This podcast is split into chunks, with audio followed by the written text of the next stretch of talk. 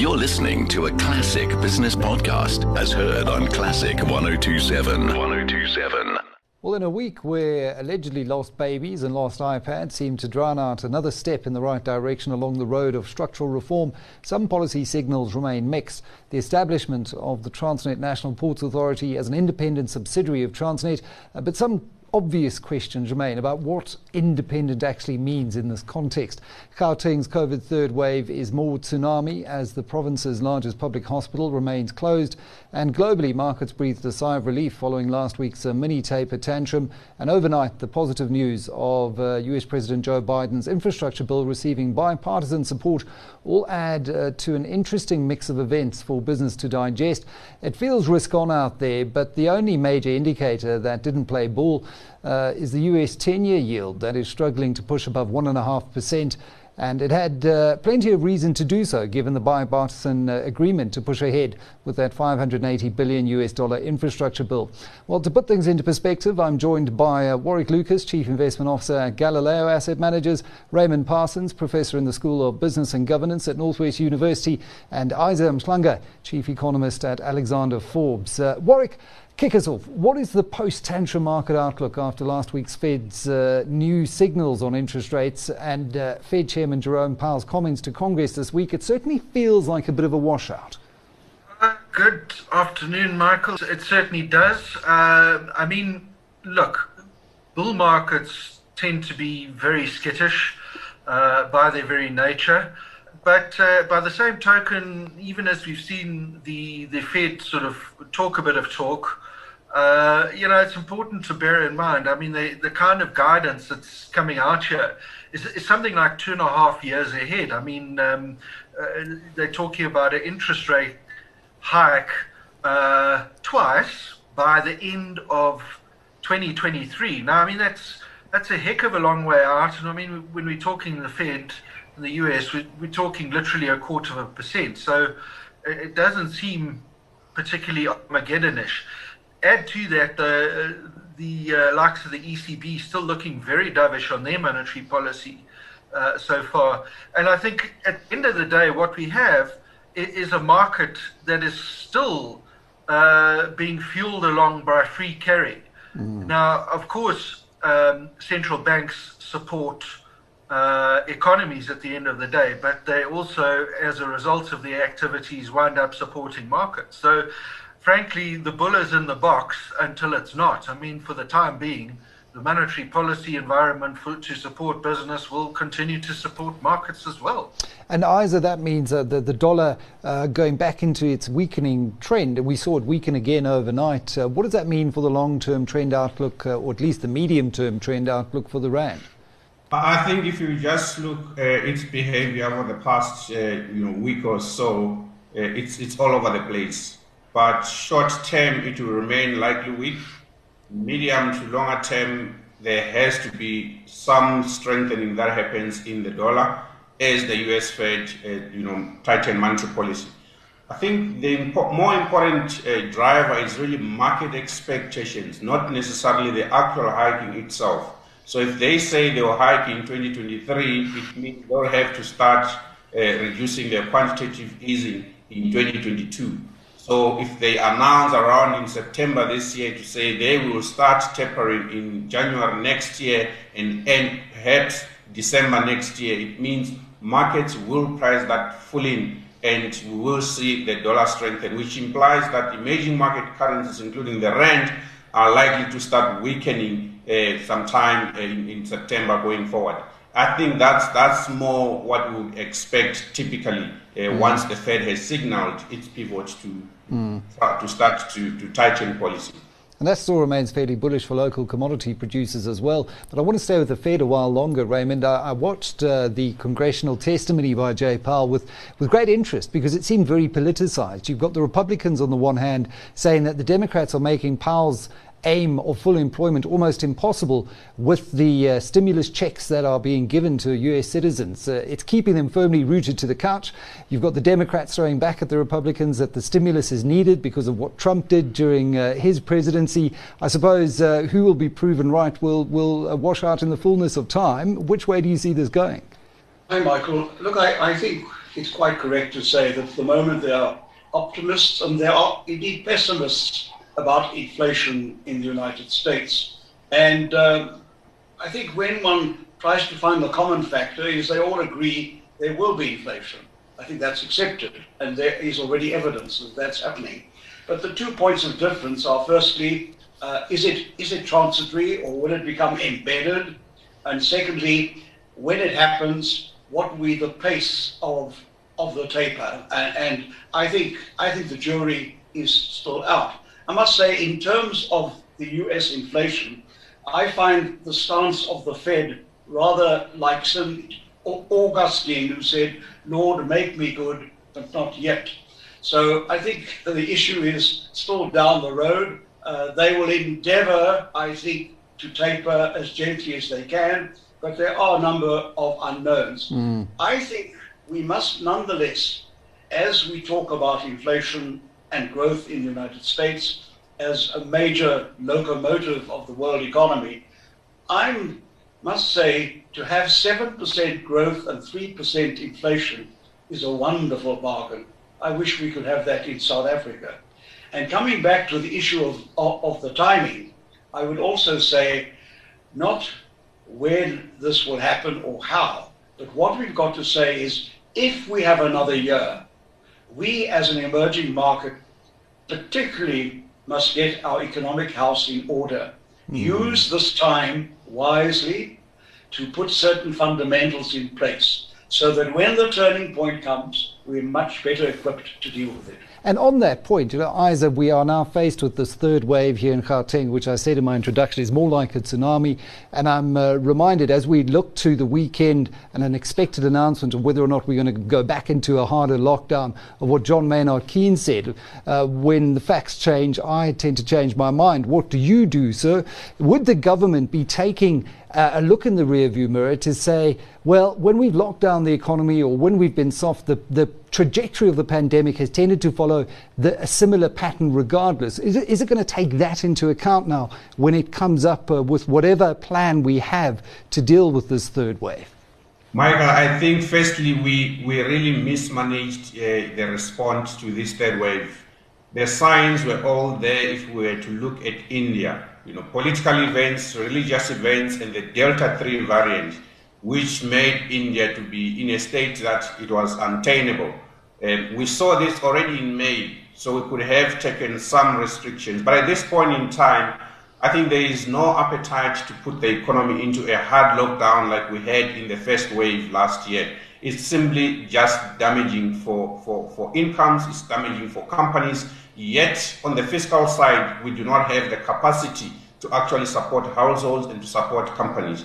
So, whatever the restrictions that are going to be imposed, they would not have to uh, uh, impact on businesses and potentially on working people uh, continuing to maintain their employment simply because we can't afford to do it from an economic point of view, which is to say the response to COVID is now turning out to be a big constraint on economic policy response uh, that is needed to actually reduce the, the levels of unemployment that we've seen continue to skyrocket. So government is in between a hard place and a rock yeah. to, to try and maintain both the economy, but also, uh, you know, give some, some, some room for the health sector to, to handle the, the rising infections a real Hobson's choice, Warwick. If you look at Gauteng, 25% of the country's population, over a third of the country's economic output. To, to put Gauteng back into a 21 day hard lockdown, surely untenable with uh, no economic uh, guns to point at the problem. Yeah, I mean, ba- bottom line is, Michael, that, that we've shifted into the situation now um, that we're almost a, a wartime economy. Uh, I mean, um, it's, uh, it, it, it's, it's like, a, you know, the start of any war. I mean, asset markets and confidence and so on are utterly damaged. And the sheer need to then uh, soldier through uh, comes to the fore. And I think we're in that situation where, where basically one has to do the best you can on a, on a health outcome. But the, the, the reality is that um, uh, you wish your, your, your medical staff good luck and uh, try and help out in resources, and everyone else needs to take care for themselves. They have yeah. to be responsible for themselves. And, and that is the reality of, of, of this uh, third wave. I don't think it's going to have the same economic um, impact as the first, and we actually cannot allow it to, both from a resource point of view and I think from from from, from a getting the economy going again point of view. We simply can't play this the same way as we played the first. Absolutely. Raymond, how does President Ramaphosa now achieve his recently expressed wish of balancing lives and livelihoods, or as uh, Lenin would say, what is to be done? Well, Michael, I would share what has been said so far, but I would perhaps say, in a way, it will be too late to do anything drastic now on the economic front because the peak is coming in a week's time. So, I, I mean, uh, in a sense, that particular stable door has already been shut. More importantly, other than going for any measures which might be damaging to, to the livelihoods uh, of the population, I would say there are three things. The first is to expedite the vaccine rollout, excessively emphasizing using the private sector even more than we're using it now. I think that that's one level at which we have to address it. The second is there seems to be quite a lot of evidence now saying that the age of vaccination should be reduced from 60 and perhaps to 50 or even 40 because there's evidence there that, that that's where it could do some good. Because I've said that, in fact, if you look at the COVID 19, it's rather like, in fact, Russian roulette. You don't know which chamber has the bullet at mm. whichever age. And then finally, we've just gone back to a level three. Let's enforce those, especially with with the uh, with the large gatherings and, and, and the other rules which make a lot of sense. Let's be seen to be enforcing that. But it comes back, of course, to the point which Warwick made at the end of the day. Personal vigilance is the trump card here from now on. And in fact, that, that is going to take its economic toll in any event. Uh, I can imagine people taking uh, the decision to go back into their bubbles. It's going to impact uh, hospitality and tourism, which is already on its knees, having just recently spent uh, a week in the Kruger Park. I know there have been lots of letters in Business Day bemoaning the state of the park, but I think considering the financial constraints that they're under, park management uh, is actually doing a pretty good job from my vantage point. We drove all the way from Crooks Corner to Crocodile Bridge. Warwick, I want to move on to uh, Transnet and the other important news of the week that we're finally going to have this independent ports operator. But my question here is about how independent you can be as a subsidiary that's still reliant on the holding company balance sheet. Well, I think it depends on how independent you're allowed to be and um, what your infrastructure or, shall we say, constitution of the company are. And of course, what is the aim of what you're trying to do? Is it some new permanent uh, creation that you have here? Or is it a transitional feature with an alternative destination in mind? I mean, you know, the, there was a huge opportunity missed um, by the ANC in the 1990s when they inherited a state that they really could have uh, taken the shares in the likes of Eskom and, and Transnet and so on, and, and distributed them into the population as reparations uh, for the damage done by apartheid. Um, and that chance has clearly been wasted because if you now look at most parastatals, most of them are geared up to the point where the debt pretty much wipes out the equity value. Um, I, I, mean, in the case of Transnet, that's a, it's another one that's quite heavily geared. So, what does the separation of the Ports Authority do? I mean, it certainly ports are valuable assets. They mm. have um, uh, they don't have competition issues like a lot of other assets do. Um, so, so, perhaps the act of simple separation is, is a start in another process. So yeah. I, I, suppose the jury's out on this one. There was a very interesting headline trumpeted in uh, Business Day this week, uh, all about the ANC shifting stance on land to appease the EFF. Uh, and we did have, uh, Raymond, uh, the president state uh, recently that this whole idea of custodianship of land by the state is, is really not where his policy is headed. However, we do have uh, this this kind of appeasement uh, inside Parliament between the ANC and the EFF that has caused a lot of people to prick up their ears and say, well, what is the ANC's actual position on expropriation without compensation? Where where does this take us to now in the broader EWC debate? Well, Michael, I, I think it takes us to where we perhaps don't want to be, the sense that everyone is committed to land reform, wants to see it succeed, but how you do it is really becoming quite, quite decisive now.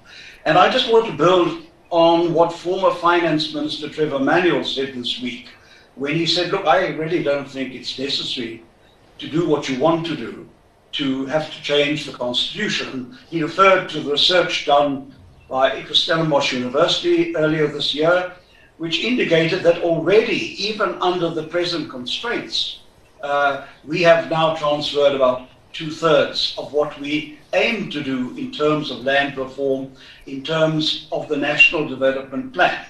And he speaks with authority because at the time he chaired the National Planning Commission, which produced those, those targets and insisted that they should be met.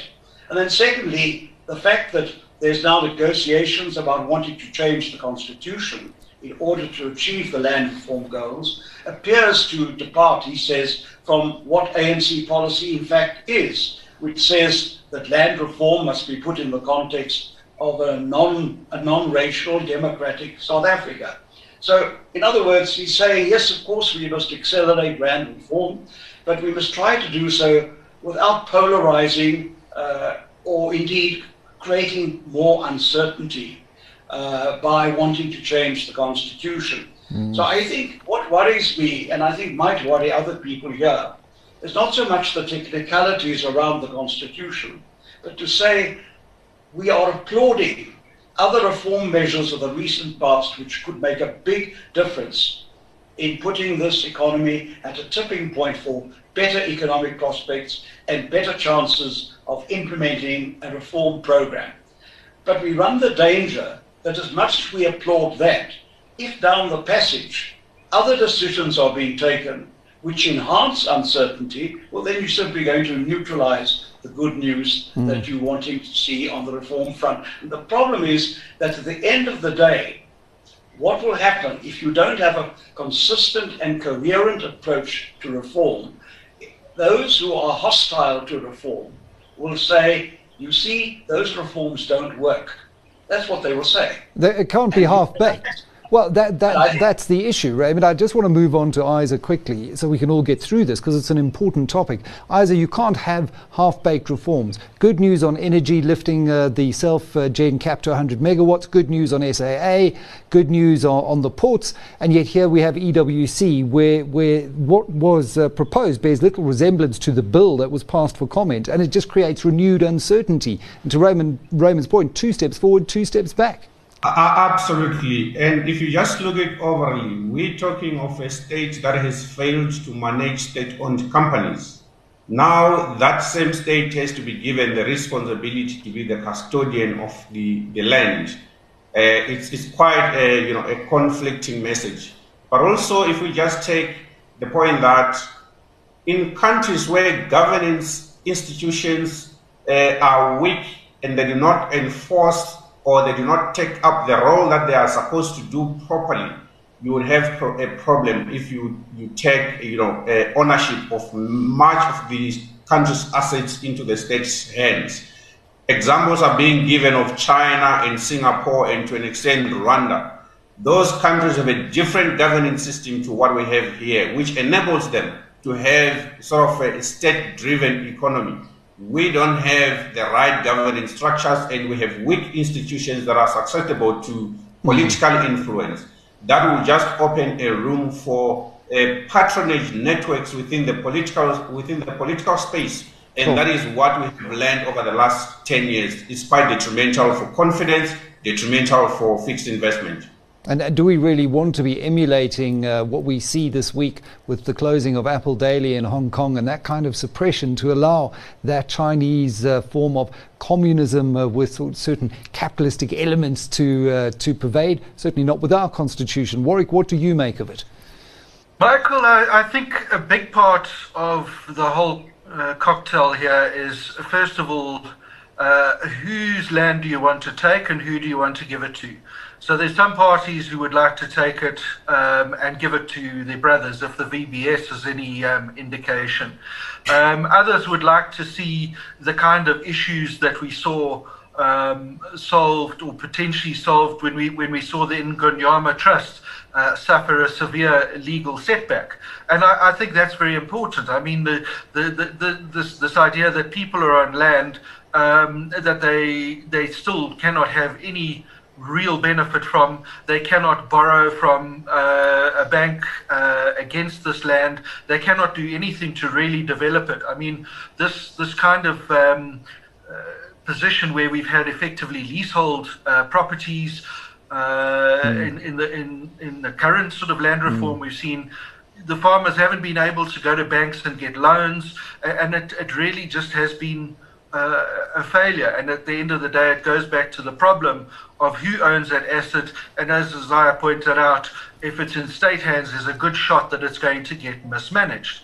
Uh, so, yeah, I mean, I think w- what we're looking at here, though, is the end game, I think, in, a, in the ANC resolution that was made in 2017, it has to run its course. And if the EFF continues to block it, then they might find that it gets tossed out of Parliament altogether, and that's the end of the discussion. Yeah, that's a lose lose scenario. And really, what we're looking for is more of a De Soto type option where people can actually uh, realise the value of that land. Just as we conclude, we've got a couple of minutes to go, Raymond. Uh, I'm looking forward to uh, chatting to the SARB next week. It's their centenary year, and the, the actual birth date uh, back in 1921 was June 30th for the Black Tower, as it uh, colloquially became known, uh, not just because of its obsidian black building, but sometimes for uh, its uh, opaque mechanistics. Uh, what do you make of the way the SARB has discharged its mandate? We've got the governor who was announced as Governor of the Year recently as well. Your thoughts on 100 years of the Reserve Bank? Well, Michael, I think we should congratulate the Reserve Bank on, on a century, on being 100 not out given some of the challenges it's faced over time.